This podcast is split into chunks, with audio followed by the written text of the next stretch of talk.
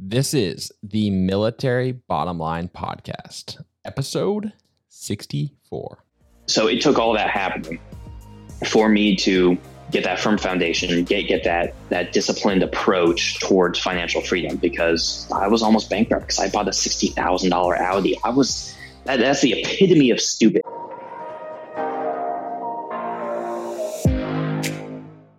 Welcome to the Military Bottom Line Podcast, where we learn from veterans and those currently serving how to make the most out of a military contract. We're here to motivate, inspire, and help you leverage your service to positively impact you professionally, personally, and financially during your military career and beyond. What's going on, everybody? Thanks again for tuning in this week. Hey, I've been, I just started reading this book. I've been trying to make reading a habit. I'm reading this book, Atomic Habits by James Clear.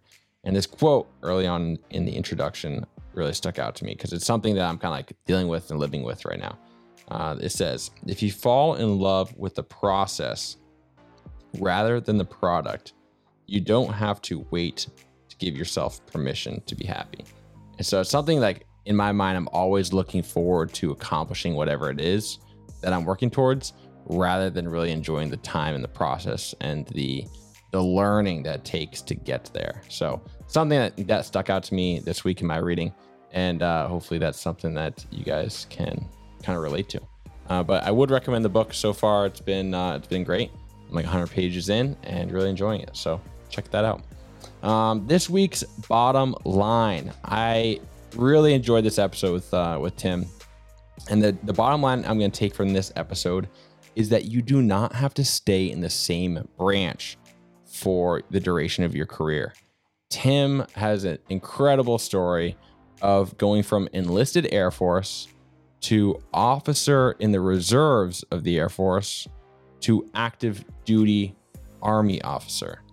So he has kind of done it all. And now he's like at, you know, 12 years in the military and has his eye on like the next thing that he wants to accomplish and he's making another change and so he's really playing the game optimizing the opportunities that are available in each branch i mean he's gotten his associates bachelor's master's degree and then a bunch of certifications paid for all through ta um, gi bill cool programs i mean he's he's really he's really doing a good job optimizing the the benefits and the time in the military so I really hope you guys enjoy this show, enjoy learning from his experience.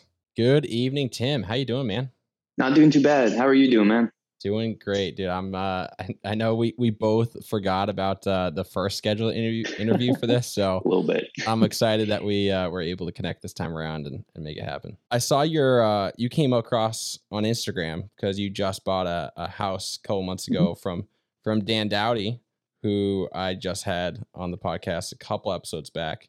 And yeah, so, he's the man. Yeah, like dude, been killing it uh, early on in his real estate career. Yeah, as an agent, and so uh, I'm stoked for him and excited. Like I love these like full circles of of guests, and so uh, it, it it paints a cool picture, and it, and it's like for the listeners shows how you know tightly knit, I guess, and interwound the the military. Really it is. is. and and you don't realize it at at the time, mm. you know. Uh, and I know we spoke a little bit before the uh, the recording started, but everything, especially in the military towns such as uh, Fayetteville, um, as where I'm in right now, everything seems to be connected through some through some like uh, underlining uh, some underlining uh, connection, if you will. Uh, for example, like I met uh, Daniel through the Bigger Pockets podcast. And because um, huh. uh, Shelby was on the Bigger Pockets podcast, I was over in Syria and Shelby was talking about how, uh, how she was starting her five pillars property group and how she would go up to the, uh, to the board and, and show her platoon like, oh, hey, I've, you know, I just learned this cool real estate thing, or I just learned this new finance thing, and you know, she's uh, having them all like create spreadsheets. I'm like, well, I've done that, you know, and you know, she, she was hitting uh, all of her all of her like officer ranks. And she's like, you know, it's better on the outside because I could start this real estate thing. It's it's going to be booming. Mm. And I was like, well, I've, I want to do that. Um, so right when I got back from Syria, I I found five pillars and I was like, hey, I'm looking to buy another home. I, I want to use five pillars because I like the mindset yeah. of of what and their culture of what their company is about. So uh, Daniel hooked it up. Uh, he was fantastic. Uh, the first offer that I submitted on in this crazy wow. market. Wow. Uh, yeah, because he, he was trying to like manage my expectations. He's like, man, we're going to hit this like five or six times. Don't be disappointed. Mm. Um, it, it, was my, this is my fifth home. Um, so I was like, oh, I'm, I'm, I'm not new, but I'm not like a veteran yet. I'm still just kind of learning. Yeah. Um, I was like, okay, you know, I, have had, you know, offers fall through. And then just first one, uh, the, the third home that we saw, first offer that we submitted, uh, just cleared like a breeze in this market. That's awesome. It it don't like sometimes though, it's almost like because uh, I know in bigger pockets, it's like you should get like one acceptance for every 10 offers. Then you're like, yeah. wait, the first one, like, did I offer too much money? I, exactly. I, I, right when they're like, oh, it's accepted, I was like, ooh, did, yeah, did, yeah. did I get too much? Like, Second the math thoughts. works. Yeah. But yeah. yeah, that's awesome, man. Well, congratulations on on another property. That's that's sweet. Oh, thank you. Uh, I'd love to kind of like back up a little bit and a little bit hear kind of your your backstory, like you know where you grew up and when and why you decided to join the military in the first place. Yeah. Uh, so I grew up in Florida, uh, St. Pete, Tampa area, um, and my my grandfather, my uncle, they they were in the Navy, and I always thought it was so cool. I, I always knew I was going to be in the military. To what capacity? Didn't really know. To uh, what rank or level? Didn't know. I was just, mm. I'm going to be in the military. Didn't think about any of the branches or anything like that. Um, originally, I actually was going to join the Marines. Um, but then my sister, uh, she joined the Air Force and, you know, she pulled me out a day from school and she's like, Hey, let's go down to the recruiter's office. You got that, you know, you got a day out of school. Let's, you know, let, let's just talk to them. Yeah. So I went over to the Air Force recruiter and they were like, Hey, we got that we got this combat controller job. You, know, might be interesting. It's like, yeah, you know, because at the time I was I was wrestling. I, am a martial artist, and I was mm. you know doing martial arts, and I was doing track, and you know I was just trying to do everything and everything, anything and everything. But I thought that CCC job looked pretty cool, so signed up for that. Thought you know we were going to be Billy Badass and you know kicking down doors, taking names, and turns out uh, after going through basic training, um, I don't like getting drowned. It's not mm. fun. Um, so after what they called water confidence, for me, I was not confident at all. you know, I popped up. I was like, "Who is starting to quit?" Rolled from that into uh, IT and IT, like like computers. Yep. Mm-hmm, yep. Uh, so I was a 3C1X2, uh, which is a uh, tech controller, a okay. cyber cyber communications uh, technician. Um, and we dealt with satellites and the transmission medium uh, between that. So basically, taking the analog sound into the microphone, digitizing it, and then blasting it out. Interesting.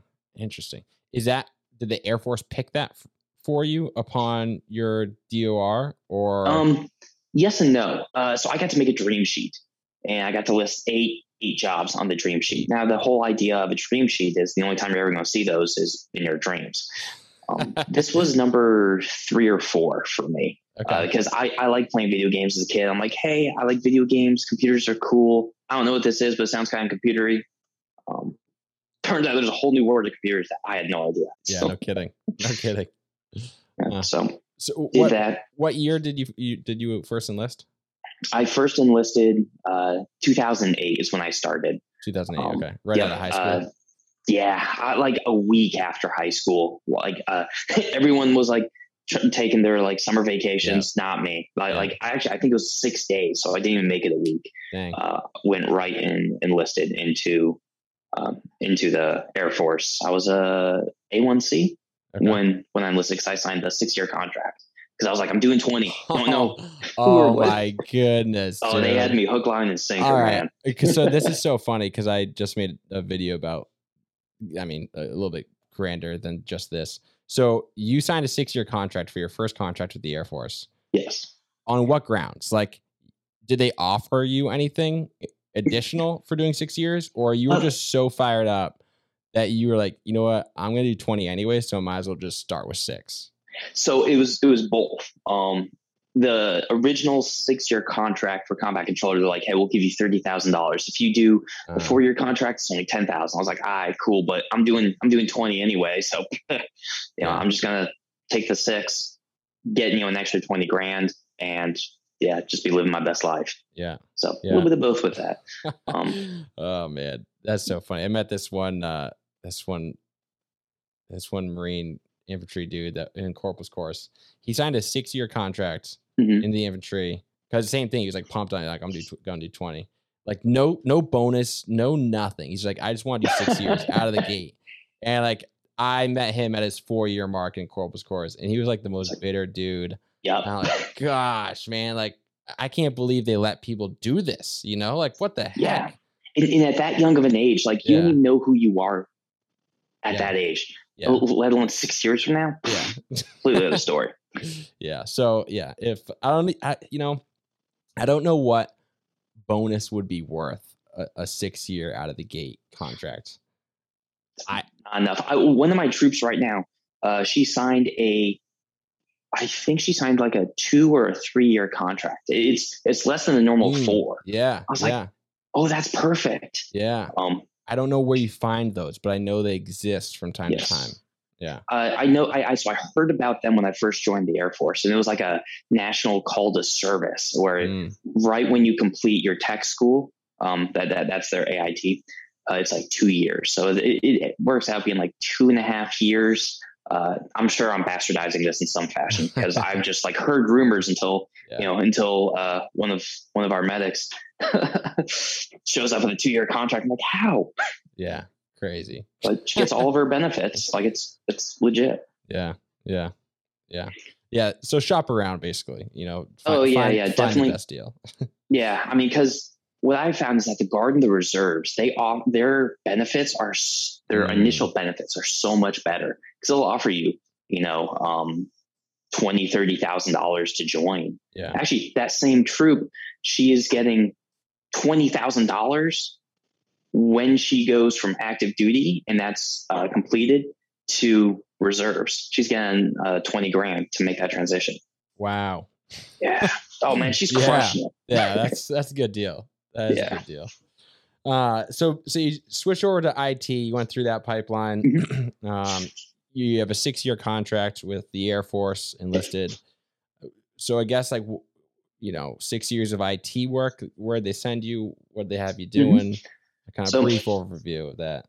The uh, I graduated Keesler uh, Air Force Base, um, and that was like uh, I want to say six six months worth of IT schooling. My first assignment was in Schriever, Colorado, with the 50th Space Communications Wing, um, and that is that actually became the first uh, Space Force squadron. So I'm an OG spaceman, at least that's what I tell people. um, but start off start off there as a tech controller. Um, basically, we deal with um, we deal with uh, the satellite transmission going from the from the actual dish up to the satellite back down through uh, whatever terrestrial lines, encoding and decoding of of the bits of the bit stream. I it was very hard for me to like visualize that at the time. Yeah. Uh, so the, the learning curve was steep. Um, so, but we, yeah, I just want to like interject real quick because that's one of those like military jobs that sat like that's the kind of crap you see on the TVs where like maybe they're in like a dark room with all this cool tech and gear, but like yeah. paint us a little bit of a picture because like I knowing what I know about the military, I kind of doubt it was like that. I doubt it was as cool as you just made it sound. Uh, so oh, like not at all. so like I guess for the listeners that maybe like, oh, that sounds cool. Let me do that. Like explain like what what's a day in the life like real briefly. So a day in the life there is uh, you, you, show up to work. Um, you, you show up to work six. Uh, so we work Panamas first of all, which is twelve hours on, uh, 12 hours off. So 12 hour shifts, mm. three days on, two days off, two days on, three days off. So it is, it is, um, you know, you only work 15 days out of the month, which is awesome. Um, but you show up to work at 12 o'clock or uh, sorry, six o'clock before anyone's there because it's an hour drive in because the closest, uh, the closest base that we were living in was Peterson. So like that, that's a drive. Wow. Um, and but we work in in a SCIF, so you had to step in through the man traps, which sounds pretty cool. Where you know you have these magnetically locked, you know, box that uh, at that time, like you had to, you know, take a look and they scanned your iris. They stopped doing that very shortly thereof because that's actually a HIPAA violation because females uh, irises change uh, huh. when they're pregnant. So some of them, that, that's how they found out they were pregnant. It's like, eh. interesting, interesting. Yeah. Well, yeah. also interesting that this is actually way more high speed than I would have expected. is it? Is this? Is, I'm just setting you up It's downhill from was uh what's the that Netflix show? Is it actually called Space Force? The yes. Netflix, like where they like this base is like in the mountains and like the, mm-hmm. the rock Cheyenne wall Mountain. opens up and like yep. I didn't know that that was a real so Cheyenne Mountain is a real deal. Um Stargate is about 50% real. Uh, if you've ever seen Stargate SG1 or anything like that in sci-fi, um, if not, definitely check it out. It's actually Cheyenne Mountain is a Air Force base and it's built into the mountain. Huh. Um, and that was part of like the Space Command um, or uh, that, that we were in. But after we get through all the security parameters, because we were like a SCIF within a SCIF within like a restricted area. But once we're actually in there in our work center, not very high speed at all. It was just rows and rows of encryption equipment, uh, modulation equipment, and just anything to augment the bit, the bit stream and to um, and to basically move uh, the flow of the bit stream from one from one point to another.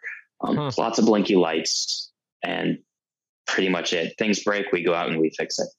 Um, gotcha. Very boring. gotcha. And I imagine like it's not like did you understand everything that was going on there or do they just teach you a very small piece of it? You can do mm-hmm. your job and like outside of that it's like kind of magic. Yes.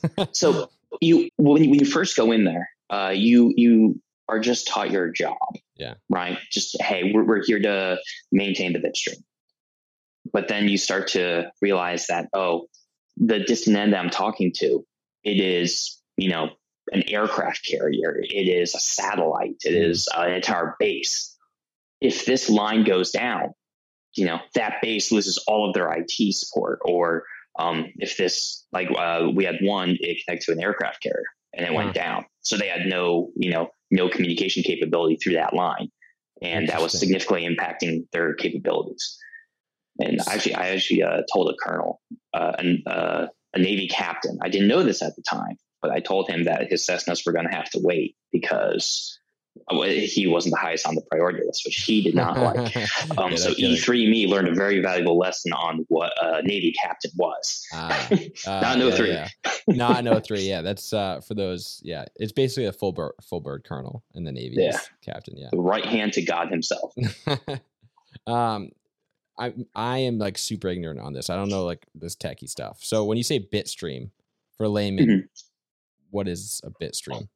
Um, so it, it's it's just the so you ever hear of like 156k um, one gig um, download, you know, uh, 56 upload, something like that.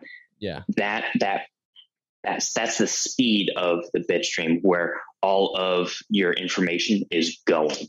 Uh, mm. whether it is through a physical line, such as like your Ethernet cord, or through wireless. Um, or like GPS. Mm. Um, those are all different transmission mediums. So your router um, is a modulator and demodulator as well. Uh, that is it's called a modem. And so all that does is it, it takes uh, it, it takes the signal in, turns it into another fashion that can be then shot out um, through uh, your your internet service provider's uh, network. Hmm. So uh, the, the bits will have like headers and footers, basically saying, "Hey, I have to go here, and this is the this is the data that I have." Gotcha. Um, and then you have footers that kind of uh, wrap it all up. There, there's various there's various different ways you can transmit data, like AM/FM radio, amplitude yeah. modulation versus frequency modulation. Um, Sounds like a uh, a genetics class I took once. yeah, it's yeah. It, once people start speaking and get like super technical, like yeah. people's eyes glaze over. So whenever they're like, "Oh, what do you do?" I'm like, ah, "I play with satellites." Yeah, yeah, but For most I, I people, that'll suffice. Yeah. Yeah. Now, some people they geek out hard with it. Uh, when I was going through, not so much. I like the cool things that we could do with it because, mm. like, we were we directly helped out, like you know, space shuttles going up. Like mm. that was really cool. Yeah. Um, but then, like, you know, come, you know, career day, everyone's like, what do you do? It's like, eh, yeah, yeah, yeah. I make things talk. well, so, it actually did provide a cornerstone for mm. literally the, the rest of my the rest of my career because it gave me a very firm foundation in not only IT theory, but also having to talk to people who understand IT, who don't understand IT, to end users, because some people um, at my second base that I went to, they just like roll over the fiber optic line and they crush the fiber optic line. They're like, God, how come my stuff's down? It's like, well, because you rolled over glass and glass breaks. Um, yeah, so true. You have to you have to be a little bit, you know, uh, up to snuff on your soft skills and tell them that you know don't mm. don't break the the little bit of glass going across the line, um, or else your computer won't work. Yeah, interesting. So I I know you've like you've had a very unique military career thus far. Like you've done some jumping around, which is super cool. Bit, you're, yeah. You're like kind of optimizing whatever opportunities are available and pursuing those. Um, so uh, at the, I mean, you did six years IT in the Air Force. Mm-hmm. Are you, are you, because you started school like pretty early on, right? Or were you taking college classes while enlisted? Mm-hmm. Yeah. So, uh, to to give a quick review on my education and my my career path. Um, I spent about five years in uh, Colorado, um, and during that time, I was like, you know, I really like. I, am a martial artist, um, and I was like, I really like martial arts. I like uh, kinesiology and like the movements of the human body, seeing how that can articulate and how that can work. Um, I want to try, you know, to be an EMT. And I found out that uh, through through the Air Force, um, through the Air Force, was it their TA program? Mm. They will actually pay for a, a prerequisite credential that's needed to get into a program. So I was like, well, I just want to try this EMT thing, see if I like it huh. but I'm going to register for um, Pikes Peak Community College's um, paramedic program. But in order to be you know, accepted into paramedic program, I have to have my EMT license hmm. or certification. So they paid for my certification. That was like 12 credits at the time. And Interesting. because so, of my schedule. So hmm. yeah, because TA has a uh, $4,500 a year yes. limit. And so basically you said, Hey, I want to do this paramedic program with my TA. Yep. But in order to do that, I have to do this EMT course first. So basically, they said, regardless of the $4,500 a year limit or any other limit associated with it, we want to get you to that program. So we'll pay for the EMT.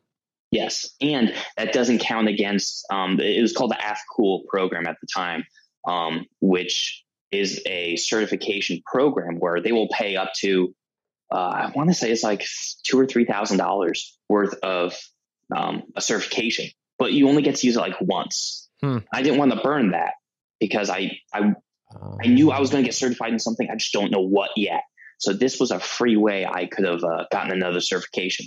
Interesting. Yeah. Cool. And I I ended up using it. Um, I was able to work out with my boss because we were doing that Panama schedule. I I'd worked out um, to where every I would only go on Saturday hmm. into school and I was it was a 12 hour day on on Saturday at school, just taking a week's worth of classes and cramming it into one class. It was it was a long Saturday. Yeah, yeah. Um, but I was able to do that, and I found out that you know I really liked healthcare. Uh, I wanted to do the clinical side, nursing, and be you know a nurse or a physician or something, but I just didn't have the time Mm. Like I, I'm, i was actually doing military active duty comes first. Yeah. So I was like, well, administration is a good way to go because um, you can impact things a lot more, and I could do that in parallel to you know my my military career. Mm. so I started up an online program. Um, after I got my, actually at the same time, I was getting my um, my EMT. So I was taking a total of 23 credits at one time.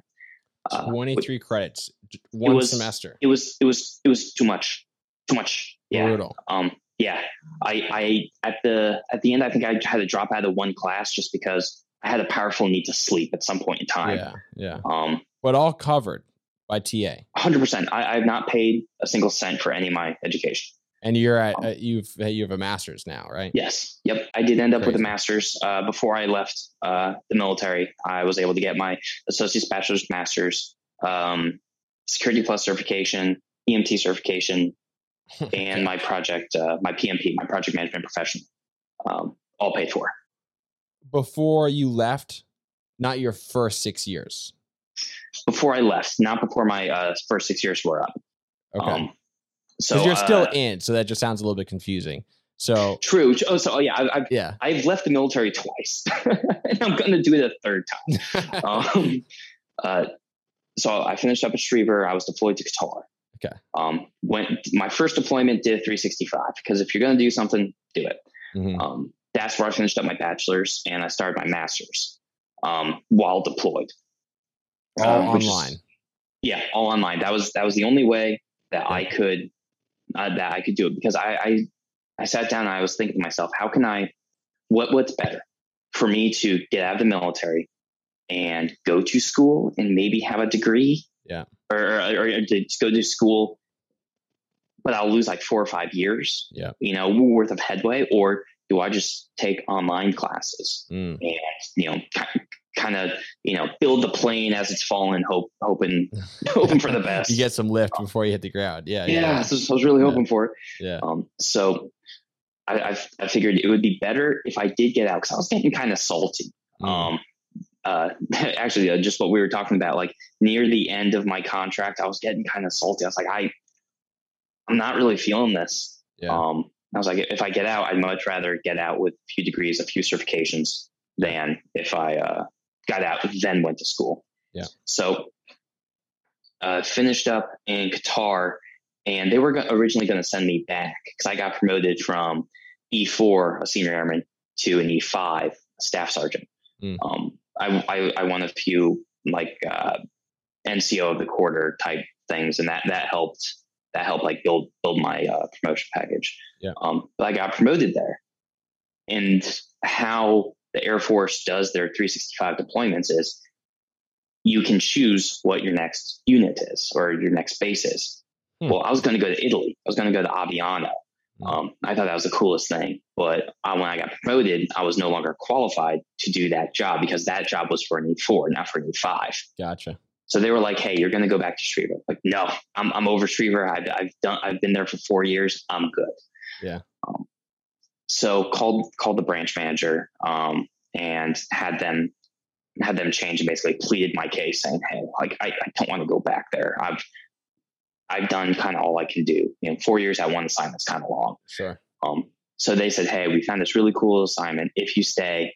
Um, so I had I had to change my um, my contract because I didn't have the retainability. And if you're going to go overseas, you, you need at least two years um, of retainability. They're like, if you extend or reenlist, we'll give you the 353rd Special Operations um, uh, Special Operations uh, Communication Squadron um, over in Kadena, Japan. I was like, yeah, a free trip to Japan sign me up. If you extend or reenlist. So you were yes. at like approaching the six year mark here and they mm-hmm. wanted mm-hmm. you to go to what, eight years, 10 years? Like, uh, so I was approaching the, I want to say it was the five year mark. Okay. Uh, I was getting kind of close. Um, if I did go to Japan, I, I didn't have enough time. So I extended, I think, for another year or 18 months um, just to get me through uh, through my through my contract. I, I think I stayed a total of seven years and four months active duty enlisted. Mm. Um, and, and, so I spent, yeah, two years in, in Japan, uh, with the 353rd, uh, fantastic group of people. Um, and I actually, that's where I got my CCAF, which that's the Community College of the Air Force. Um, so it, it's an associate's degree. Yeah. So I got my associate's degree a week before I got my master's degree, um, which is weird. So I got my bachelor's, associate's, and my master's. Mm. Um, so I hit, I touched down uh, November, October 31st. So on on Halloween in in Japan, and they're like, "Hey, we're going to go out and we're going to go to this little place called American Village." And tell you what, they know how they know how to tear it up there. Like we saw like fire shows where they had like samurais. They were all going at with this like flaming swords, just hitting like it was it was the coolest thing there. Um, I loved my time in Japan, uh, but at the same time, I was saving money. Mm. I was um, I actually had a challenge for some of my troops there was who can save more money on a on a percentage basis because it's not just sure. you know as an E five I make more so I can save more. Yeah. It was you know just on on a percentage basis of our total income who can save more, and we were getting about 80%. Nice. Like nice. actually that, that same guy right now, um, he, he owns two homes and he's in Japan as a contractor and he owns two homes in Japan. Like he's crushing it. Nice. Um, but so we, me and my guys, we would have all these like financial competitions to, to see like who can save more, who can invest better. Cause during my time in Qatar, I actually started getting pretty deep into Mr. Money Mustache mm. and investing. I was an early adopter into Tesla um, back in 2011. Um, I invested uh, with them, and and that was pretty good. And I used those funds to to buy other stocks with. Um, and I was carrying that forward, trying to just hemorrhage all the knowledge that I had at the time. So I was going to school and also learning about real estate and about stocks at the same time, trying to build uh, a financially free portfolio. Mm. Um, what was that always the goal? I mean, like you hit the ground kind of running. Like you started, you know, with your mm-hmm. EMT, taking college courses. Like 23 credits at once is not a joke, especially while being like full time active duty. So it, it hurt my feelings. It what's that? It hurt my feelings. Not gonna lie. so did you always have that drive and like that desire to accomplish or achieve or like you know where where is that coming from or and, and, like when did that idea of like your financial freedom pursuits and financial um education um, start yeah uh, so for the drive i i was always a martial artist and that really came from my martial art instructor. He beat discipline mm. and and having goals into us literally. Uh, um, you know that's martial arts is the one place where they can hit you and you'll pay for it. Um, it's uh so i think that really came from my martial art background of just hey if i'm going to do something i'm we're, we're going to go all in and we're we're going to do the best that we can. Now i wasn't always you know a stellar performer. Um we were saying in our in our pre in our uh, pre show that I was about to get kicked out of the Air Force um, because I was failing my CDC tests, and I happened to go through a divorce, and I bought a super expensive car, and that was a very low point. Was when I was at Schriever. It was the highest mm. of the high, but also the lowest of the low. Mm. Um, and I had to have this like come to Jesus moment with myself, where I was like, "Hey, I'm broke. My personal life is destroyed. I'm about to really mess up my my professional life, and we have to never do this again." Mm. Um, so the the you know first time out into the you know into the world, you know, seeing all these cool new places, you know, San Antonio, Gulfport, Mississippi, uh, Colorado Springs, just incredible. But yeah. as a kid who grew up in Tampa, didn't really go to a lot of places. Yeah. Um, it was it was a whirlwind of experiences. Then I wasn't I wasn't mature enough at that time to be able to be like, all right, these are cool, but I have to focus and prioritize mm-hmm. on on what should have been a priority.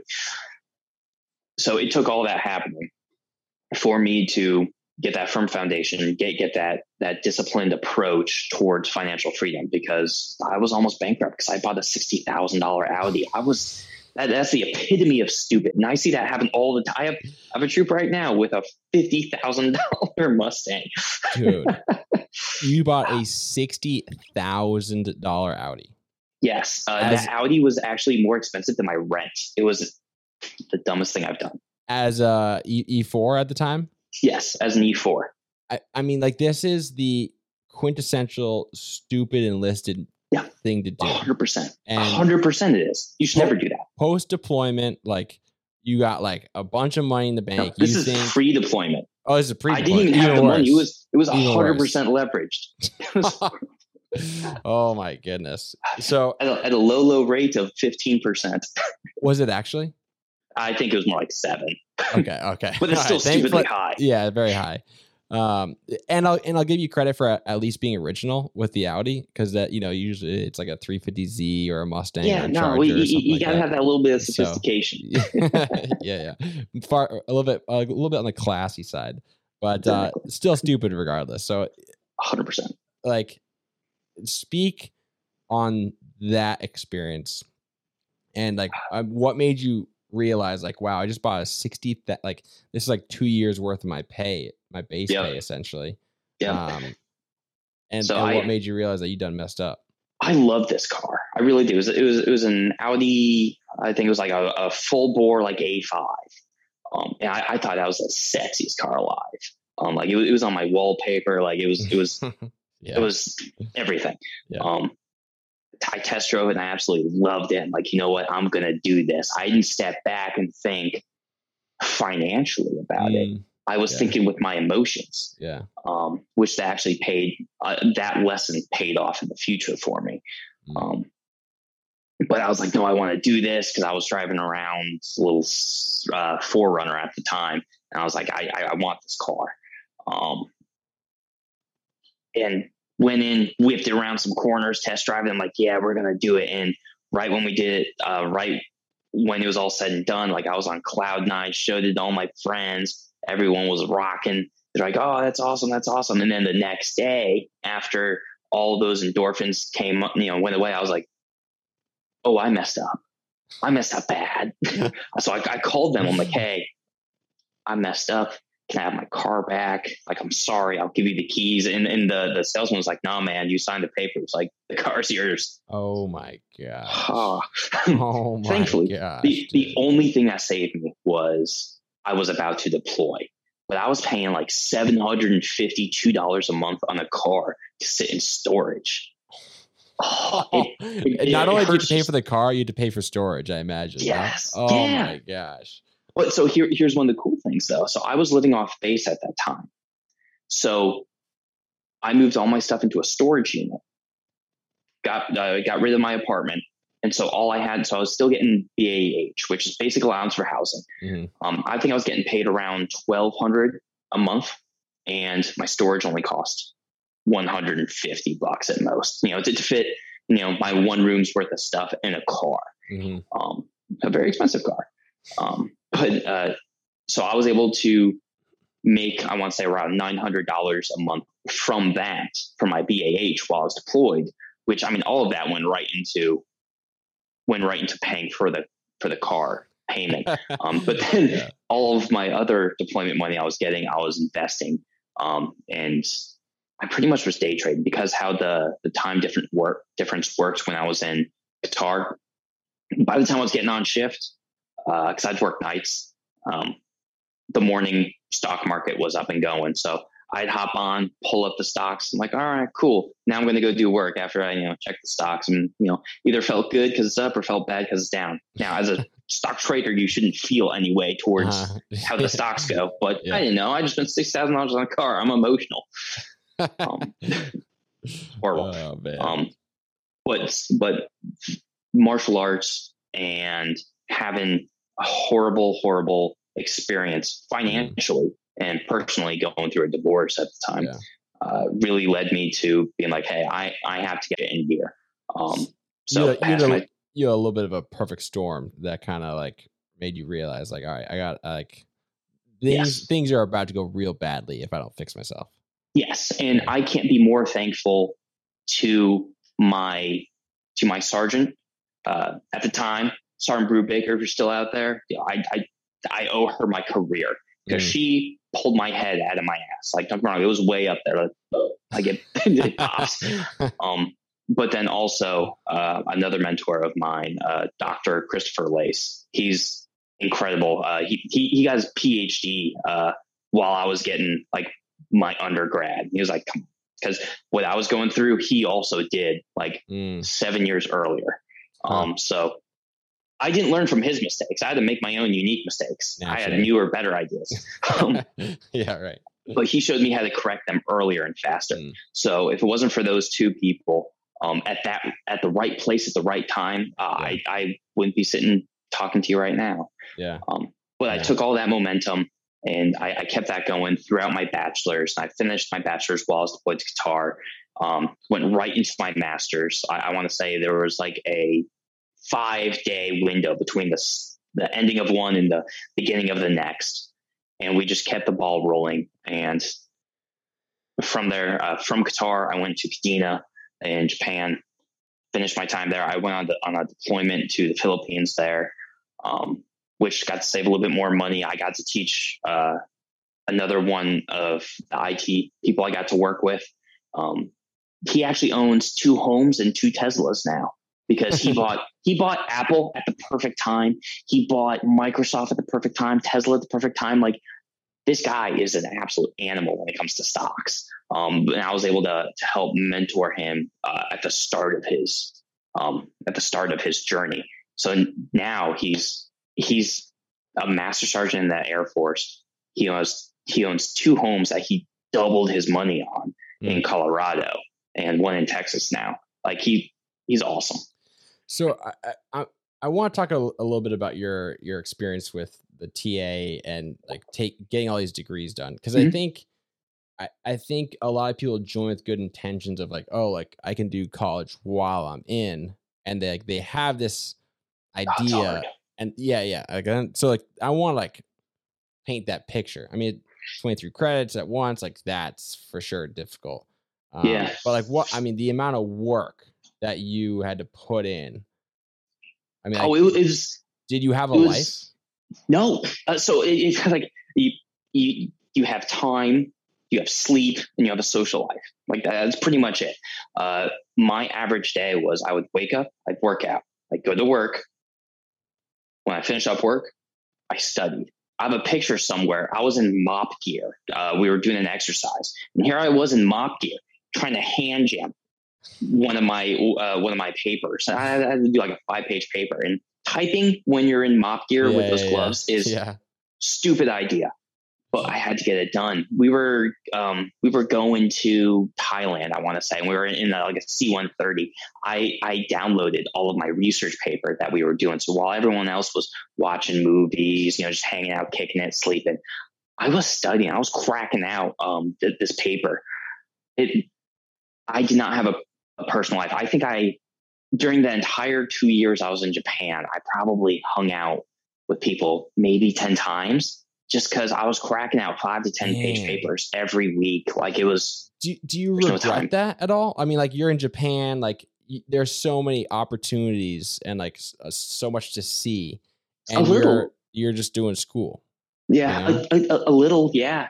Um, I took at that point in time, it was more important for me to get my degree yeah. and to save as much money as possible. That, that was that was my goal because I was trying to commission um, mm-hmm. into the Medical Service Corps, be an MSC officer, and I was like, if if if that's my goal, I have to do it. I have to go as hard as I can now because uh, with how the MSCs work is if you have at the time if you had more than eight years time in service, you could you did not qualify. Oh wow. So my undergraduate degree didn't apply um, or didn't qualify for to be a MSC. So it's, it's a, I had to get a, a direct a direct commission program. Yes. Yep. Gotcha. gotcha. Um, so I've I've direct commissioned twice, both times as MSCs. Now I'm going to do the third time. Huh. Um. Uh, so I yeah, has explain that. So so you you you did your time in Japan. You ultimately left active duty Air Force after how many years? Yep. So I finished up active duty Air Force was seven years, four months. Okay. Now, I didn't, for my education, I didn't only use my TA because $4,500 a year yeah. is not enough. Say, we're yeah. cracking out 23 credits, uh, we, we need more. Yeah. So I had the, I had the Montgomery GI Bill, which while you're in, utilizing the Montgomery GI Bill is far better. Because it goes based on how much the credits cost as opposed to the time, which if you use the post 9-11 GI Bill, that's time based, where if you use four months, doesn't matter what the cost of the program is. If you use four months at an associate's level versus a master's level, it's still four months worth of benefits. With the Montgomery GI Bill, where it's money based, if you go and take a like an associate's, you know, uh, English 101, English 101 in a, a community college versus a uh, university, it's very different. I would like. I'm not a big advocate for using the GI Bill on active duty for most people. Mm-hmm. Like. I think like you were very very driven and had a very specific goal and like you had a timeline that you were working with you had to crunch out before then where it makes sense to use the GI bill but when you only have a maximum of 48 months you know the g- general rule is 36 mm-hmm. months of GI bill yep.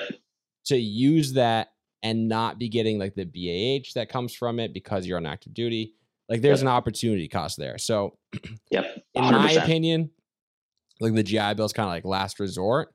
But for people like you, where you're like, I know what I'm doing, I just need like that extra little bit of funding. This is worth it to me to not get the the BH, you know, after the fact. Um, it makes sense. But like for the listeners, like use TA, use FAFSA, use everything else before yeah. the GI Bill, unless you're as well prepared and well thought out as Tim is. Oh, a hundred percent. Um, that that was my last resort. I was mm-hmm. I was applying for scholarships. Yeah. I was doing everything I could to not touch my GI Bill. But yeah. at, at, the master's level, it was like every class was two thousand two hundred dollars, give or right. take. It, there there was no way, and I I had to sit down and like I had to run the numbers. I was like, okay, if I get out, I because uh, on the civilian, I'm an information technology project manager. That's what I do a healthcare information technology project manager because it's a niche within a niche within a niche. Hmm. Um, I was like, well, they they make you know around six figures, um, and I had to do this cost benefit analysis of how much would I make as a student with the post 9/11 GI Bill while I'm trying to get yeah you know these degrees, these certifications versus already having them in and sure that the opportunity sense. cost was massive. Don't get me wrong, yeah. it, it entirely was. Most people, if value a social life. At that time, I didn't. Um, going back to your question, yeah, I kind of regret it looking back now, but I also graduate or I got out of the military with three degrees and three three certifications. Yeah. So I was able to leverage that to then start um, funding my real estate.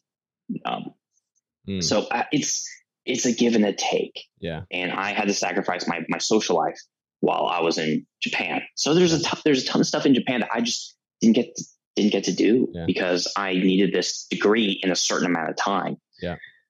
Um. So I was. Go ahead.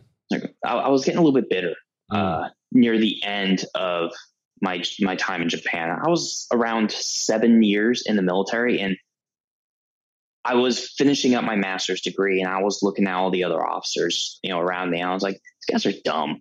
Um, say for say for uh, my uh, my immediate supervisor or my immediate uh, captain, he was awesome. I'm actually still friends with him uh, to this day. Every once in a while, actually, he made lieutenant colonel. Um, but I'll, I'll, ping him on Facebook. I'm like, hey, what, what, do you think about this? Um, great guy. Um, but outside of that, I was like, I can do that. I yeah, I was yeah. like, I have more education than you and you're getting paid like four times as much. I'm like, I'm, I'm not about this life. Uh, yeah. So like, I had a pretty big chip on my shoulder, uh, mm. on my shoulder. So I got, I applied to be an MSC active duty and they said, no, go kick rocks there. Um, but that was like my one shot because I had that eight year time in service limit. So I was like, mm. okay, I, I have a decision point now because I'm about to get out. But then uh, the Air Force offered me the Air Force offered me uh, Germany. And I was like, ooh, so do I do Germany and yeah. just sacrifice my commissioning attempt mm. to direct commission as a medical service corps officer, which that was my entire goal. Yeah. Um, that and to be financially free. Yeah. Or do I get out and wing it? Try again. Mm. So I rolled the dice. I got out. I just happened to land a postgraduate internship um, as a project management intern uh, that actually paid. Uh, it was a paid internship, so super lucky. I at the time had 120 days worth of user lose, or not user lose, but it was a terminal leave. leave. Yeah, yeah. So I was able to 120 get, days. Yeah, they That's actually changed. They, they they changed the rule like a few months after I went through. They're like no more than ninety, and now they're yeah. cut back. They're like no more than 60 mm-hmm. Um, but yeah, so I so used you got you, you got out. You're like I'm done yeah, with the military. Hundred percent breaking service. Let me let me go. Let me go do my civilian thing. Yep. And so yep. you, yeah. So you got out. You're on your 120 days of terminal mm-hmm. leave. Yep. Uh, I landed internship. In, I landed in Pennsylvania doing my internship. Um, I still wanted to be an MSC officer. Still mm. want to, but I was like, I'm kind of digging a civilian life. Get to wake up when I want to. If I want to shave, I'm not going to shave. I was like, all right, you know, let me uh, let me try to, let me try to try this reserve thing. Mm. Kind of meet it halfway in the middle, and I hooked up with a health professions recruiter who he, he looked at my resume, my curriculum vitae, my uh, my uh, EPRs, my enlisted performance reports. And he's like, okay, what do you want to do? Because you have to write essays and you know you have to interview to yeah. be you know an MSC. And they're like, you know what?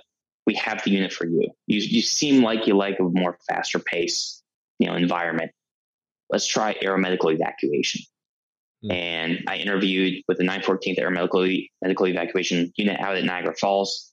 And I was very fortunate enough that the, the team there and I clicked very well, and they they accepted me uh, as an MSC. Hmm. So I started um, as I was ending my internship and starting my first actual job.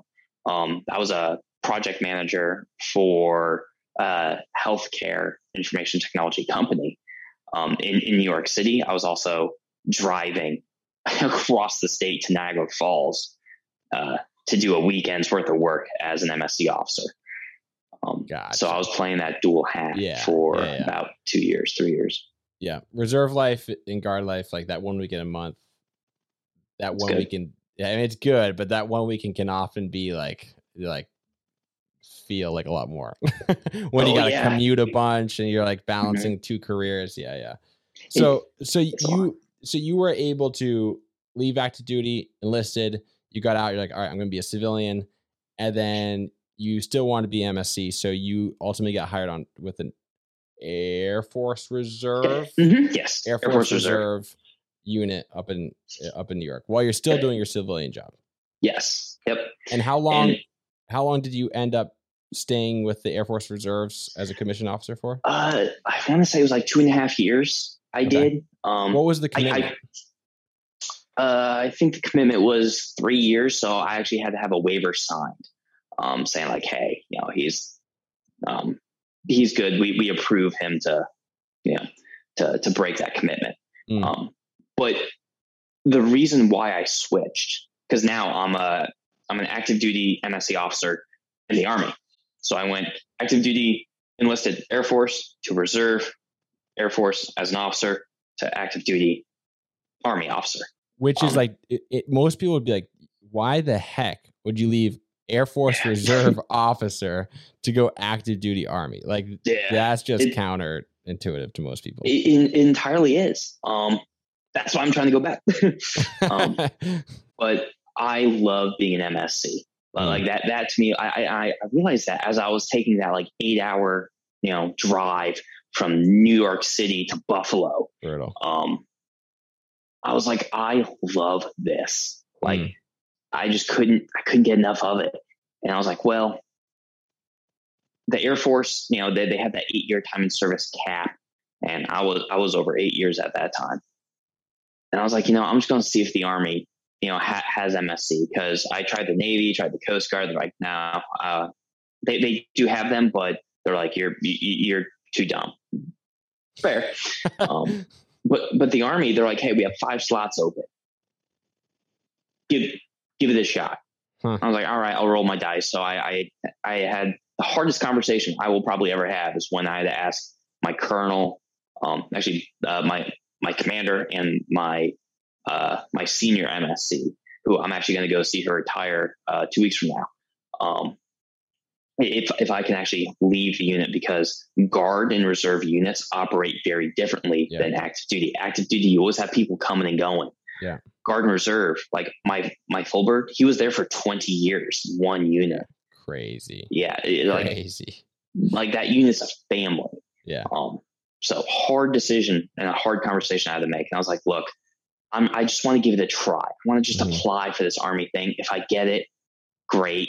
If, but chances are I won't because there's only five slots open, and they actually had so many people, um, so many people apply that they shut down new applicants. Wow.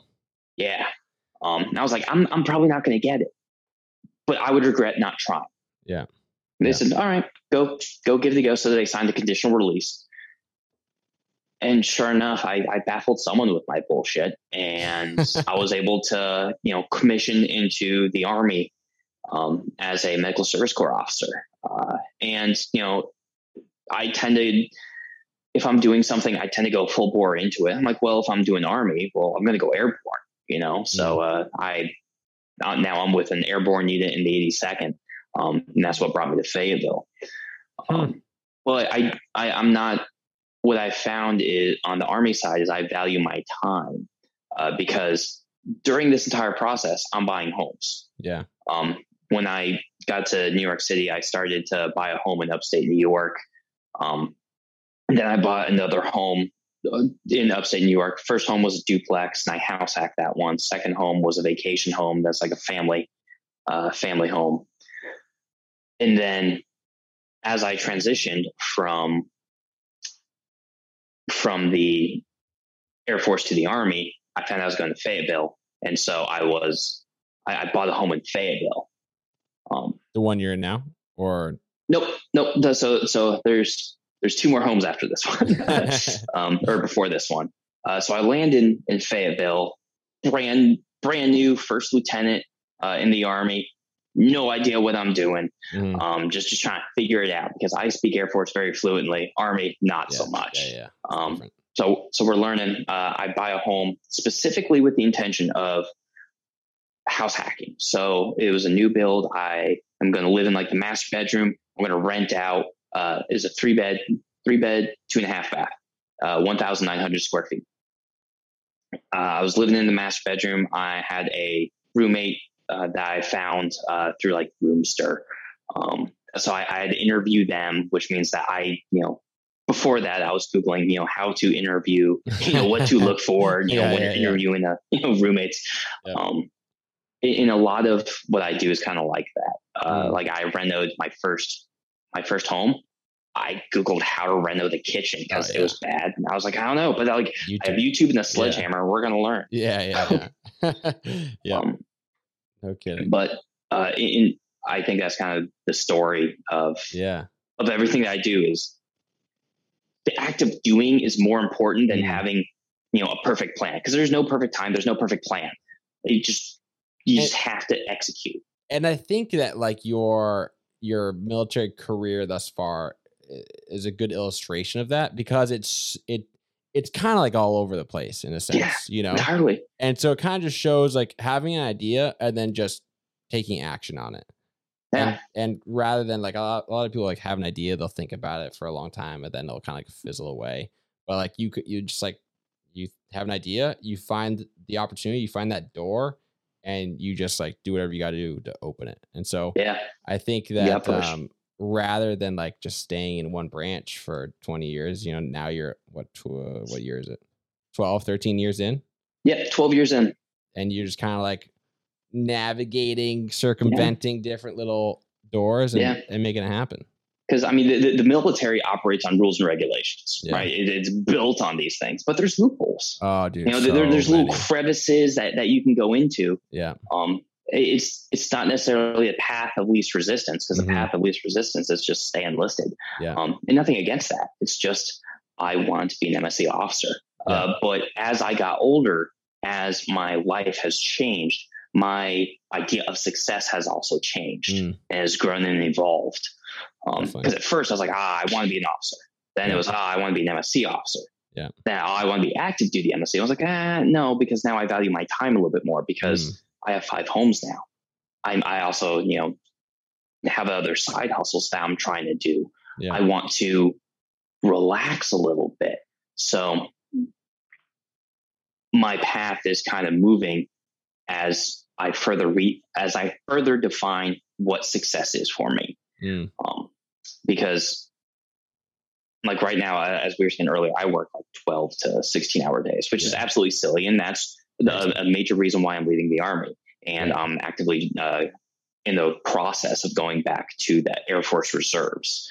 Um, same unit, which is a fun thing to do. What was that? The same unit? Uh, like they're going to a, a different or? unit, but okay. it, going back to like how everything is connected when we first uh, started uh, started this podcast. Yeah, one of the lieutenant colonels that was on my first commissioning attempt uh, on the board for the 914th. Um, he went out to this other unit and because I, I, keep in touch with them because the MSC Corps and part of why I love the Air Force MSC Corps is because they're so tight. Um, like I'm still friends with all of them, you know, and there, there's like nine of us, mm. and we still talk to this day. I was talking with them legit uh, last week, um, cool. and I'm going to see one of them retire next week. But he happened to go up beyond the board of of the new unit that I was applying to, and I was like, I, I want to work for him, you know, because he's awesome. So everything kind of links back to itself. Mm, um, yeah. The the military, for as large as it is, it's also very small. Very small. Um, and networking, uh, networking is one of your resources. Yeah. You know, you have time, energy, you have your money, but you also have your network because mm. you can tax your network. You know, you, you can try to get new opportunities with that but it comes at a cost. If you're always asking for something and you're taxing mm. that, uh, mm. that's your network's going to start to shrink. Yeah. Um, but uh, going back, I was in the I was in the army. Um, and I deployed to Syria, and during that time, I I was ready to buy another home, and I bought a sight unseen multifamily in up in New York. So it's a triplex. um, right by my uh, right by my duplex that that I bought up there. And all this time, I'm using like property managers, and I have a team in New York that my my real estate agent. They know what I want. They know um, I, have kept the lines of communication open with them, and I'm like, hey, if I say I'm ready to execute, here's my parameters. Mm. If you send me something like this, we'll get an inspector in there. If the inspection uh, signs off, we'll close. I don't want to waste their time. Yeah. They don't want to waste my time because their time is money. You know, I, I don't want to be a burden and pull and attract from that. So I have to be value added to that. Mm. Um, so as long as I have a good, nice, concise list of exactly what I want and what I'm looking for and what the numbers that I'm trying to hit are, that way they they have the intent behind the the purchase.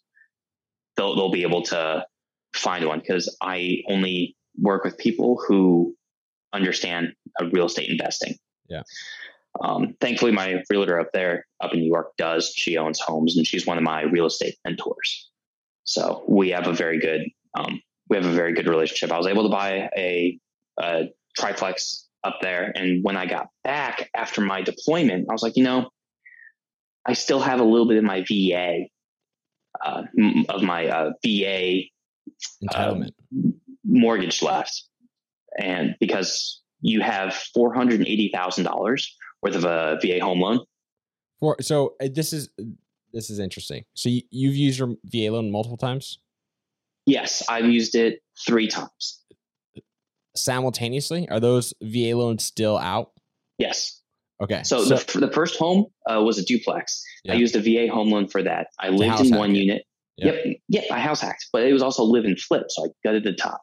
So what was because I'm trying to figure out like how to how to use another VA loan, mm-hmm. and so like I, th- I think like 80, uh, 80 grand or something like that of my entitlement is used up. Okay, so you have four hundred thousand dollars left. You're good to go. Four hundred thousand. Four hundred thousand dollars of entitlement total is what you're allotted uh, or like so you have a total of four I, I, think i think the new one's like four hundred and eighty five thousand okay. dollars worth of entitlements. Now that does change if you're in a high cost of living area. Okay. So if you're in you know los angeles that's actually like seven or eight hundred thousand dollars. But for for for the majority of us it's going to be four hundred and eighty thousand dollars. And you can look you can look this up on eBenefits um, as to where your uh, what your uh, zip code is and what you're entitled to. Um, but all you have to do is live in your, it has to be your primary domicile for a mm-hmm. year. That's that's the requirement. If you violate that, then you're committing you know mortgage fraud, and that's not good. Mm. Um, I don't know how they would find out, but I'm not willing to risk it. yeah, yeah. Um, so, uh, you in the class of real estate, as long as it's residential, that's all they really care about. Mm. So it can be up to a quadplex, so and you can still qualify. Because I was looking, I was looking this up the other day, and I saw like there are only certain circumstances that you could take out another VA loan, even with the entitlement availability. Like you have to move markets or something. Yes. You can't just buy another duplex down the street. And as long as you move into it, you can't. Interesting. Okay. So um, I'm talking a now. I, I also officer. I also uh, do what's called geographical arbitrage, which mm. is a mm. fancy way of saying, hey, the military moves me wherever I go, I'll buy a home. Yeah. But I use the VA home loan for that. Mm. So I moved uh, to upstate New York, bought a home there. Um, then I moved. Where, where's my second one? Oh yeah, Fayetteville. then I um, eventually moved to Fayetteville, and I bought another VA home loan there. Um, bought another investment home when I was in Syria, sight unseen, um, which is a fantastic way of doing things. Um, is that sarcasm? No, that, that's that's complete sarcasm. You you should never do that. Now, don't get me wrong. Like, like yeah, it was. I saw a lot through you know having photos and videos taken, but it's there's something about being there in person um, that that for me I, I, there's some there's some things that would have stuck out a little bit more and yeah. i'm actually evicting one of the one of my tenants because they haven't paid and, in the the guy who sold me that particular property lied he said mm-hmm. hey here's my p&l my profit and loss statement look how great these numbers are. Oh boy. And they were fantastic numbers. But he didn't he neglected to say that, oh yeah, but one of the guys ain't paying, so these numbers are a lie. It would be this if they were paying, but they weren't. Yes. So something something I know now is, hey, show me the show me the bank statements. Yeah. That that prove your P and L. So you mm. said, hey, it's this, prove it. Um, I, I learned that now. Um, we're evicting someone. It's it's still cash flowing, so yeah. it's still profitable. Yeah. But you know, it could be a lot more profitable. Yeah. Um, yeah. but I got back from Syria, and I, I already closed on that deal. And it was about two months after that. I was like, you know, really want another home, um, because not only do I want, you know, a home, you know, kind of wherever I go, I also want to have a home in different market classes. Mm. So I have like a A minus B plus home uh, that's in Fayetteville, and I just moved in that, and that's how I met the bigger or not the BiggerPockets, the uh, Five Pillars team, yeah. and Daniel, and they were able to hook me up with this uh, this home that I'm in right now. That I'm, that I'm still house hacking in, same exact methodology. Nice. Um, but but this is like a uh, a solid B market that's designed for junior enlisted. Mm. So when I fly away um, and go to wherever I'm going next, I'll have within Fayetteville one that's for senior enlisted uh, or you know leaders, you know, not officers, senior enlisted type, but also one for junior enlisted as well. So I'm mm. maximizing my uh, target market. Cool. Here. Cool. Cool. I'm curious after after like totally getting your money's worth out of TA and also your VA loan. Like, mm. what has been your favorite program or opportunity that you've that you've leveraged? Ooh, that's a good question. Um, so the favorite, I still say the best one is that it, w- it was the very first one where where they were saying from the program standpoint mm. that I had to, um, I could take that paramedic you know, I, I could sign up for paramedics and they would yeah. pay for my EMT certification because that's when it really opened my eyes to a lot of things. Mm. Um, I got to meet so many cool people and it opened my eyes to healthcare. And I discovered that I actually had a passion for healthcare. I don't necessarily like patient interaction all that much. However, I I can geek out on a spreadsheet and a uh, PowerPoint presentation. So as an administrator, that, that's what started me down that path. Mm. Um, but I would say what has helped me the most is utilizing the the, the VA because halfway through I switched from the Montgomery GI Bill to the post 9/11 GI Bill, and that actually ext- extends it out. I don't think they do it nowadays. I think when you go in, it's just post 9/11. Yeah, it's one of the. Uh, uh, it's a good question. Uh, it, yeah. There was a point where it's like one or the other, and maybe mm-hmm. now it's only the post 9/11. Yeah, so that's a good point. But when when you extend, you get an extra year. At least you did at the time. So I was able to do that, and I was able to squeeze out a little bit more. And I took a postgraduate certification in project management uh, through Villanova, and that's what really helped me uh, kind of refine because I, I, have my PMP. I'm a project manager. Nice. That's what really helped me refine that, and I was also able to get. Um, I was able to get my BAH while I was out of the military and doing that. So yeah. if you can squeeze any little bit out of it, definitely do it. It's yeah. very worth it.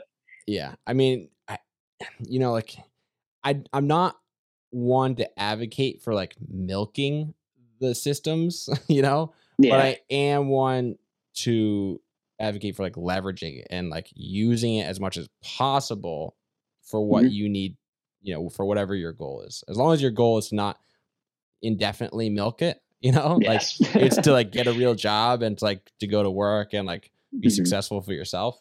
Um, absolutely, like, get everything you can out of it to help you get to where you want to go, and then you know show somebody else how to get where they want to go, kind of thing. No, so. definitely. That's um, and, and, that's why I was doing like project management because yeah. that, that that's kind of my yeah. my bread and butter is healthcare information technology project management. Yeah. Um, That's super specific. It super is, specific. and it makes job hunting very fun. yeah, good point. Good point. That's awesome, man. Well, dude, I'm I'm stoked for you because I mean nine nine doors, mm-hmm. three yep. three degrees plus some certifications. Yep. Uh, I mean, and now twelve years in the military. Like you're like you're you're killing it, and you've you've uh, you know made it your own by kind of like strategizing and getting what you want out of it. So that's that's freaking sweet. It's it's all system. Once you learn how the rules go, yeah, it's it's your game. Yeah, you know, yeah. Uh, I, I, would say out, out, of all of that, you know, uh, three degrees, three certifications, nine doors. The total cash out of pocket I paid was twenty thousand dollars, and that was just for one of my homes, um, because that was a traditional. Uh, I had, was a traditional uh, loan that I had Mm. That was it. People pay that for an associate's degree. Yeah. so I was I was I was very fortunate because yeah. I was able to, you know, leverage TA and I was able to leverage the GI Bill. Yeah. Um, and, and, also a little bit of uh, per diem money. Yeah, that's awesome, man. That's awesome. Well, it's getting late here, so I'm gonna I'm gonna let's close it up with the the hmm. closing questions, um, and we'll go from that. All right, sounds good. All right, man. First closing question: would you recommend the military? For most people, I, I would recommend them entertaining the idea for the military. Mm-hmm. Uh, the military is not for everyone. Uh, that's why it's an all volunteer force. However, the military does provide um, it, it provides people the opportunity to see what good leadership is like and also see what bad leadership is like and whether you want to uh, whether you want to embody you know uh, and reflect a good leader or yeah. if you want to learn from a bad leader. Yeah. Uh, because both are valuable. It's just how, how do you want to learn? Mm. Um, but it also builds a little bit of structure into you uh, if you are lacking structure. And it also can set you up uh, for success through the benefits. Because uh, the the main thing with the military is is the benefits. Yeah. So I would say everyone should consider it, but if they are if they don't like following rules, then then the military is not for them. Yeah. So okay. yes and no. Fair, fair. All right. What do you think separates someone who is successful in the military versus someone who's not successful in the military? Have I would say it, it's it's that passion and understanding the why behind it. You know, mm-hmm. at, like at the end of the day, you have to have the why.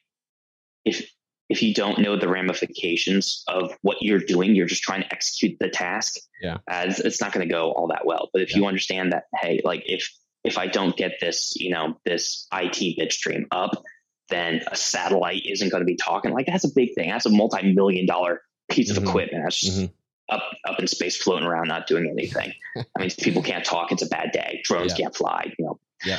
So understand the why, but also at the same time, you got to care. Mm. And I think it's, it's difficult to understand the why and not care. Is it possible? Yeah, it is. But for the most part, caring is equally as important. So it's yeah. those two factors.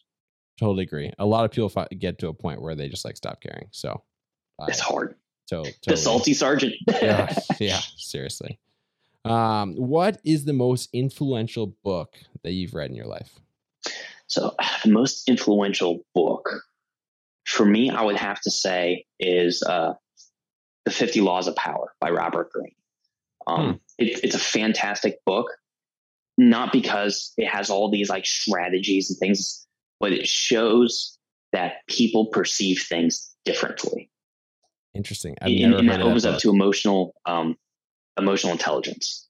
Cool. Because what what you may be acting and actioning is not what other people are seeing. So perspective mm. is reality. Mm. Uh, seeing that or reading that book uh, really opened my eyes to that. Oh, while my intentions might be great, um, you know, and I'm, I'm trying to do the right thing by everyone, I could inadvertently be pissing someone off without yeah. even realizing.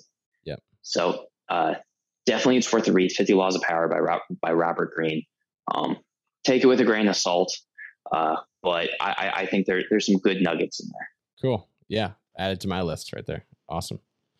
Lastly, do you have a favorite military or veteran discount?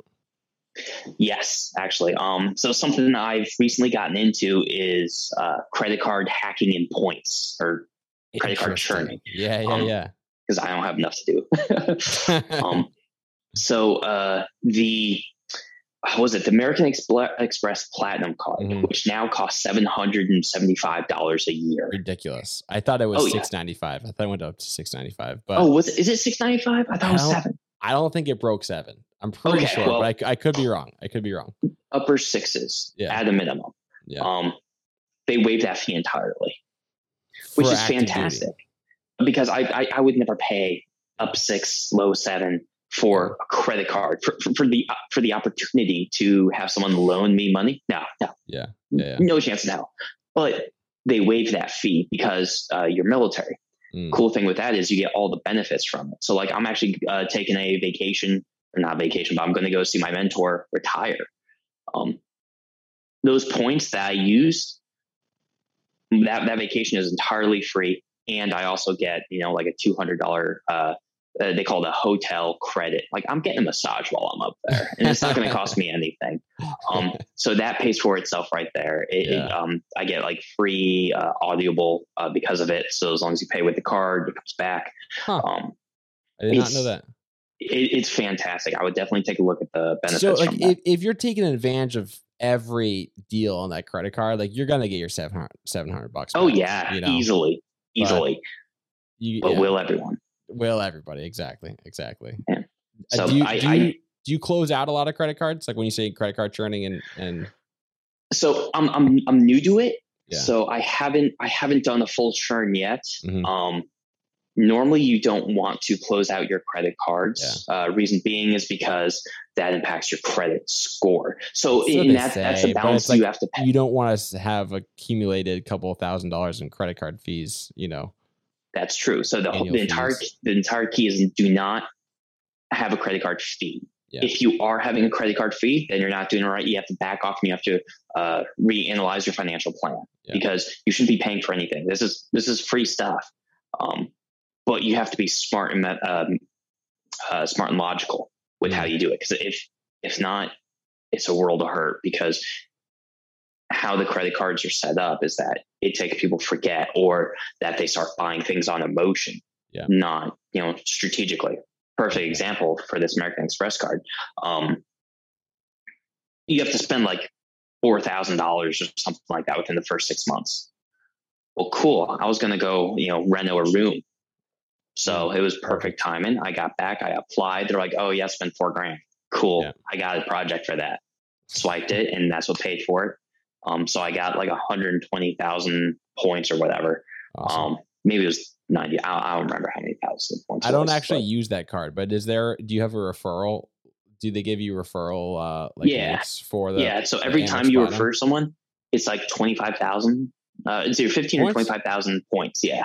Well, if if uh, if anybody wants the the American Express Platinum and uh, use Tim's Tim's uh, code in the description, since I don't have one, uh, feel free to check out the link and because yeah, the, I'll the, provide the code. It'll be like, easy.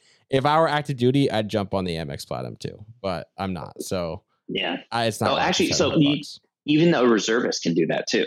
Yeah, I heard it's a little dangerous though. Like you have to like be on active orders at the time it it refreshes and mm. recoups. Yeah. Um, and I just like I don't really want to get dinged with seven hundred bucks. Yeah, like, no, that you know that's that's not winning the game. it's not. It's not. Just to like, yeah, not not worth it yet. Maybe one day. Yeah, I don't blame you.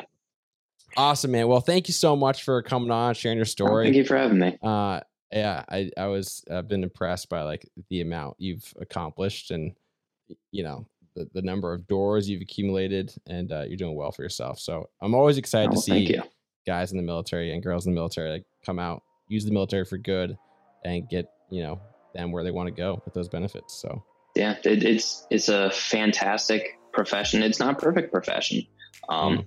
but it opens a lot of doors. Yeah, you know, yeah. you just have to be able to know that the doors are there. For sure, for sure. Where can people find more about you if they want to connect with you? So um, I, I, I, recently started an Instagram, um, OCR Odell. I, I like to run obstacle course races, so uh, they can they can reach out to me through Instagram, also uh, through through email at timothy.a.odell at gmail.com. Um, I check those every single day because um, that's also you know my, my main source of communication with my real estate team and um, and my, my future real estate teams as well actually. Cool. So those, those are two areas. Perfect, man. We'll make sure they're they're in the description if anybody wants to reach out. Cool. Thank you. I appreciate it. Awesome. It was, Thanks. It was great coming out. Thank you for the invite. Thanks so much, Tim. Hey guys, thanks so much for tuning in. I hope you enjoyed that episode with Tim. Like I've said before, uh, I put out I, I, put out a poll on Instagram to see what people want to do with the the podcast show notes. Um, and so instead of like making an entire website for each show notes, the show notes are found in the description below, so you can check out the links there. Uh, you know, Tim's email and contact information is provided there. Tim's most influential book is provided there. That's an affiliate link to Amazon. If you guys want to check that out. And then also there's, you know, I picked like a, a program that's I feel like most significant uh, within the episode. And so there's also a link for more information on the Air Force Cool program and how to take advantage of those benefits. So don't uh, don't sleep on those additional benefits. And I really hope you guys enjoy this episode. And I will see you guys next week. Peace out.